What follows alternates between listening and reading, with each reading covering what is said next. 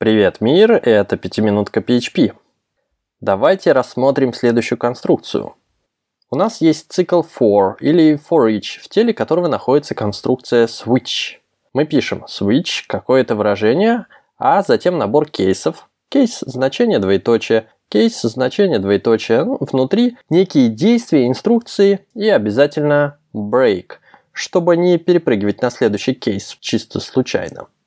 Все привычно и понятно. Но что если в одном из кейсов нам надо не просто выполнить какие-то инструкции, но и прервать цикл целиком, тот внешний цикл, внутри которого находится switch? Конструкция break в данном случае выходит из самого switch блока, но не прерывает цикл, внутри которого этот switch находится. Чтобы прервать внешний цикл, нужно написать break 2. Известный факт, который зачастую трактуется как антипаттерн или даже аналог goTo, то, что после break можно указать некое число, количество уровней вложенности, из которых сделать этот ранний выход.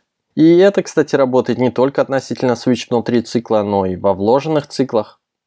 Идем дальше. Знали ли вы, что внутри switch конструкции вместо break можно использовать continue? Работает точно так же. То есть, написав continue внутри какого-то кейса, мы выходим из switch, предотвращая запуск следующего кейса. А что если у нас switch находится внутри цикла, и при срабатывании одного из кейс-значения мы хотим перейти к следующей итерации цикла, то есть сделать continue, но по отношению к циклу? Написав просто continue внутри свитча, мы прерываем сам switch.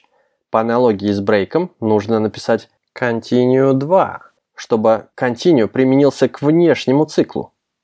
И тут кроется один из возможных багов от невнимательности – мы привыкли, что внутри свитча обычно брейки, брейки, брейки. А continue – это как бы инструкция, которая часто используется именно с циклами. То есть continue, написанный внутри switch, который еще и внутри цикла, точно может сбить с толку. Именно поэтому возможность использовать continue внутри switch и то, что continue работает точно так же, как break, в документации явно выделенным отдельным блоком с замечанием, чтобы все на это обратили внимание.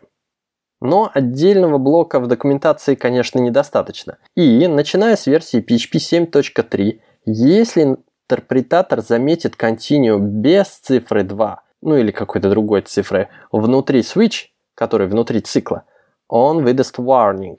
Continue targeting switch is equivalent to break. Did you mean to use continue to? Причем этот Анализ интерпретатором происходит еще на этапе компиляции исходников в обкод, то есть даже если в нашем коде указанный кейс ни разу не сработает, варник мы все равно увидим. Согласитесь, полезно и удобно предотвращает одну из возможных ошибок. Ну а в одном из прошлых выпусков я рассказывал о возможных подходах к тестированию кода на PHP 7.3. Так вот, именно благодаря заранее настроенному Continuous Integration процессу на PHP 7.3 я увидел подобное warning сообщение в одном из интеграционных тестов. Подозрительный момент находился в коде библиотеки PHP Spreadsheet, которая генерирует Excel-файлы. Посмотрев внимательно, не уверен, что там на самом деле ошибка. То есть, скорее всего, по логике там все верно. А значит, для устранения конфуза следует просто заменить continue на break – который всем привычен. Так что если делаете switch конструкцию внутри цикла или без цикла, используйте break. Это всем понятно, всем привычно. Не стоит запутывать себя и других. И обязательно тестируйте код и спите спокойно.